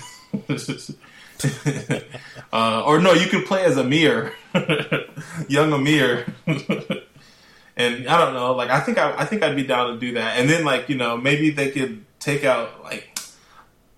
I still think I would want them to take out a little bit of the weirdness, though, or like actually, think that's part of the charm. or throw in like a, a, a proper tutorial instead of having uh, yeah, Iwazaru as the uh, um, codex kind of character. Or if they just even made it to where it's just text and like he's not talking. I guess that's the thing with this game. Uh, like all the dialogue is voiced, so there's no like, uh, you know, just text that you can just like fly through. Yeah. whatever. So I don't know. I mean, they could do that for that though. I mean, I would be fine with that. Mm-hmm. What about you, Trevor? Um, like as far as um, doing a, a remake or modernization. This would be a, a, remaster, a sequel, or a reimagining, Um, I, or none. I I'm mean, about to it say, be I was just going to say spin-off. I'd rather see a spin-off. yeah, so like a reimagining. It didn't have to necessarily be the same company. Somebody's like, "Yo, Yeah. we really like Killer Seven, and we decided we wanted to do our own thing, inspired by that." Like maybe um, like a game that features each character and maybe how they they came together, even though they're kind of like different personas, but maybe showing you know how they how they all met in the, in the style of um, uh, Ocean's Eleven. Oh, gotcha. Yeah. like a heist movie. yeah. Man, they should have just put uh, Garcian in Marvel vs. Capcom 3. and he could just summon those people as assists. That was going to be one of my questions. Like, are any of these characters featured? Since it's a Capcom title, have they used these characters in any? Or I doubt it. I doubt it. Because I, I think it's just developed by them. They don't probably own any rights to any of the characters. They're all Suda Mm-hmm. 5 1 stuff. So I, I, I really doubt it. And if anything, too, like, this would be like, probably game number three of at least those five games or four games. Because, I mean, they're like, you know, obviously Resident Evil 4, of course. Viewtiful Joe. I mean, Viewtiful Joe's popped up in a couple other things. They nobody's str- nobody's sweating for Killer Seven or PNO Three. You can't see Harman, you know, the Harman assist rolling out there in the wheelchair. I mean, you can have Candy out there, man. What's it not Candy? Sam, the Oh, the yeah. butler. Yeah. Um, I got two more. Uh, have you ever played a weirder game? Yes. I keep, Really? I keep telling y'all about it. D four. Oh, Yeah, that's pretty weird. I'll, I'll give you that. I don't know. Well, I don't remember enough about it to say if it's if this is weirder, but um, yeah, I don't. Aster. It'd be neck and neck for We're me if I tight had spot. Yeah, This is the weirdest game I've played. Um, I mean, Doki Doki would be in the running, so I don't really play weird games. I guess I don't know. Eh, Um, it's not. T- it it gets weird. It gets weird at the end. Yeah. At the end, But say it gets weird, but it's it's not too weird. yeah. And this one is just for you, Trevor. Do you think this game was worth rebuilding a PC for? Oh man. Um. if you would have known what you know now, would you have been like, you know what? We're just not gonna play this game. Technically, I still needed to rebuild a PC. Um. Sooner rather than later. Yeah. It's just spurred it on. Um. But I don't think this was. Like I don't understand why this game was is so graphic intensive. like what what why could my old computer not handle this It's game? probably the beginning when you start the chapter and you have to shoot the little silhouette and it explodes. It was probably that part. yeah. So I, I have no idea. Mm. all right, well, that's that's all my questions. Um, so yeah, what is your guys' final thoughts? Uh, great game, great experience. I, you know, I'm willing to say this is probably is going to go on like my list of like favorite games. Probably. Interesting. Oh wow. Yeah, I really liked it. Okay, okay. It's because of music. Well, not only that, I mean, it was the story too, like how crazy and like how we. I mean, because I'm a big Metal Gear fan, Kojima so, like, guy over here. Yeah, I, I eat stuff up like this, so it was like it was right up my alley, and you know, I was online trying to like look up theories about the story and stuff after, so like I'm kind of like really invested in it now. I, I will say this is one of those games where, like, even if you don't know what's going on, it's like there's been a couple games where I beat the game and immediately, like, I'm like, I need to pull up like four or five articles and just read like an explanation or like what what is people interpretations of this ending, you know? And this is one of those games where I was just like, what what just happened? But the problem was is like for me, at least in the ending, I knew something happened and we had to make a decision. But it, it to me, it didn't. The game didn't do a good enough job of like explaining that everything leading up to the ending was important because it was so all over the place that it was kind of hard to track it. You know. yeah, And then it was also crazy because it was stuff happening on like three different levels, and this was like something I read where there was stuff happening at like a like it was almost like Harman and Kun Lao or Kun Loon were like gods almost like in, in that room playing chess. Then you had stuff happening on a a global level between U.S. and Japan. Then you had stuff happening on like a national level with that dude Ulmeyda at uh in Texas, and then you just had like is this stuff actually happening? Like when uh, um, supposedly Dan, like the the guy Curtis Blackburn was supposedly the person that killed Dan, but you can use Dan, and it's like, wait, what? And it's just like yeah. so much stuff is going on that I'm just like, I don't know what is actually happening, what isn't. What about you, Trevor? what was the question again? Great game, great experience. Oh, yeah. Um, I will say good game, great experience. Mm-hmm. Like I think this game definitely had some, um, some points. Like at the beginning, um, there was a hurdle to get over. Like this game has a huge hump. Um, if I had not been playing this for the podcast, I probably would have bounced off of it. Hell yeah! Um, but I'm glad I kept playing because by the end of it, like I literally played like the last three levels in one night because I think I was playing like one chapter a night, but mm-hmm. I think I played like the last three in one night, and just because it, I had gotten to a point where I understood the controls and the gameplay, so a lot well a lot better than at the beginning of the game when I first got into it. So yeah, I'll say good game, great experience. I'm glad we finally scratched this one off the list. Asura's Wrath next. We'll see. You better get ready. I need backup. um, for me, um, I would just say weird game, weird experience. Um, I'm not sad that I played it, but I was, I was trying to just get through it too. Um, I think uh, there was more to the game than I initially thought, and I'm kind of like I would go back and see what's what it is and try to like see it again. But I'm like not anytime soon.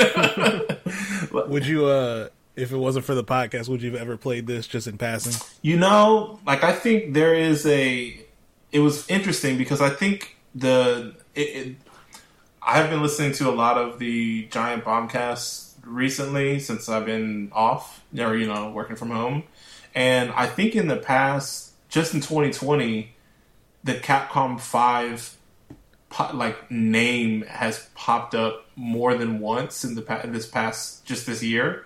And they even at one point started talking about the different games, and they talked about Killer Seven a little bit. Um, I think in a late February or mid February episode, and um, I think I would have at some point just to scratch that itch and see what it's about. Um, because it is a game that you can play, like I said, like PN03, which is a. Uh, I actually am interested in playing PN03, but I don't have my GameCube. Um, and that game is only on GameCube. But yeah, like I I have it now at this point played all the Capcom 5 games except for PN03. So just to kind of scratch it off my bucket list, I guess you could say, of games. Uh, I would probably at some point um, have gotten to this game. So I'm like I said, I'm glad that I played it. I've never played. This was the first Suda Five One game I've played, which I I've heard of that dude for like the past five years. You know, from podcasts and everything, gaming podcasts. But I never realized that I had never played any of his games. You never played uh, Shadows of the Damned? I know he was part of that. No, no. So I have that game and that, but I've never played it. It's still it's, okay. it's still in its wrapper. um, yeah, yeah. There's there's um there was another game. I think that was the only one that I seen more. I guess as well was another one where that was on a list. But uh, I remember Lollipop Chainsaw coming out. Uh, I have that. So I still haven't played it though. Yeah, and so there's been a couple of games of his that I've like, oh, I'll check that out or whatever, this or this. But I don't know. Uh, I'm glad I finally got to play one and kind of see like even if his style seemingly isn't for me, just being able to say like, oh, I get it. Because yeah, as soon as like one of the first things I did after I beat this game was like, yo, Killer Seven is weird. I just posted on Facebook, and then somebody was like, "You never played a Suda Fifty One game?" And I was like, "No, no, I haven't." So uh, I'm, I'm I'm interested to see what else he's done because I mean, especially if they're out here saying that you know this is his what, what did Trevor say his piece to what did he say his masterpiece? or whatever. his uh, Magnum Opus. Magnum That's what he Opus. So yeah, I'm like, well, Yeah. what does his weaker stuff look like? Is it like less weird? Is it like more like? I'm like, what is it about that game, this game, that is his Magnum Opus? Like, what is it about this game? So I don't know. Um, I know Killer is Dead isn't like related to this. I, I thought it was. I to- thought it was. So I clicked on. it. I was like, oh, did they come out with it? And I was like, oh no, but it's a similar style. Yeah, I I have it, so I think I'm actually going to start playing that just to just to see. You know, Mhm. it's another Suda Suda 51 game. I've heard really Give it a good shot. things about the because then he, he the No More Hero stuff, but like, and it's been something that I've thought about putting on a list, but I believe they're all too long for our current criteria of games because that was something that is a series that I've heard. Uh, I guess the original No More. I guess no, we could play these games. Oh, for whatever Yeah. reason, I was thinking they were longer than that. So I don't know. These are Wii games, though. At least the first two are. I still have my Wii. So. Yeah, that may have been why I picked this one over No More Heroes. That may have went into my consideration for picking Killer Seven. Gotcha. Was that I may have wanted to play No More Heroes, but it wasn't. I didn't have a console to play it on. Oh, you don't have a Wii? Um, kind of. Actually, I have one somewhere. I have access to one. Okay. It's okay. Greg got to get a Switch, so we got time.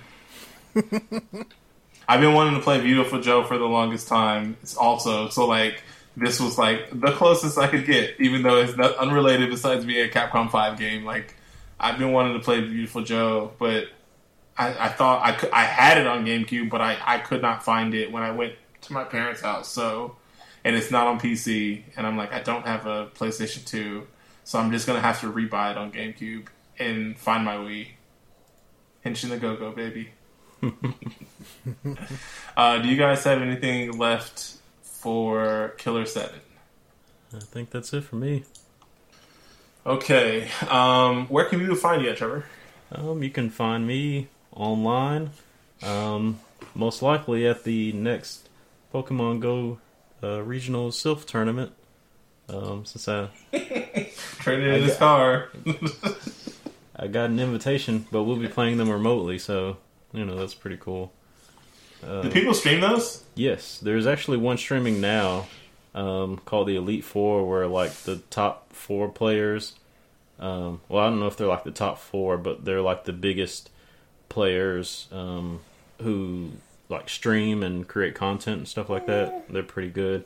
Um, but like you can, since everybody's playing remotely now um, because of what's going on, um, they're doing like this big tournament where you can challenge the Elite Four and you have to play like five people, um, and you move up through through the ranks. Like you have to defeat two people before you move on to the next two, and then two more.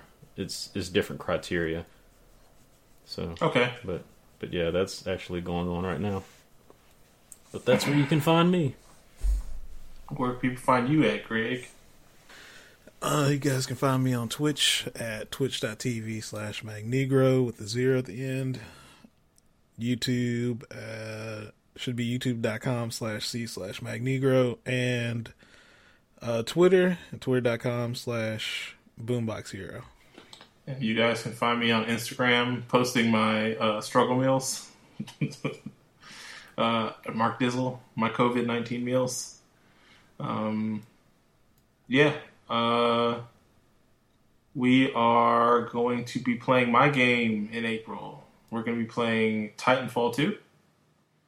And I think I think I'm gonna me and Trevor are gonna try to figure out a bonus game and maybe try to knock something out too since it feels like we'll have time. So, um, yeah. You guys got anything else? Going once, going twice. All right. With that, we're Miss Checkpoints and we're out. Peace.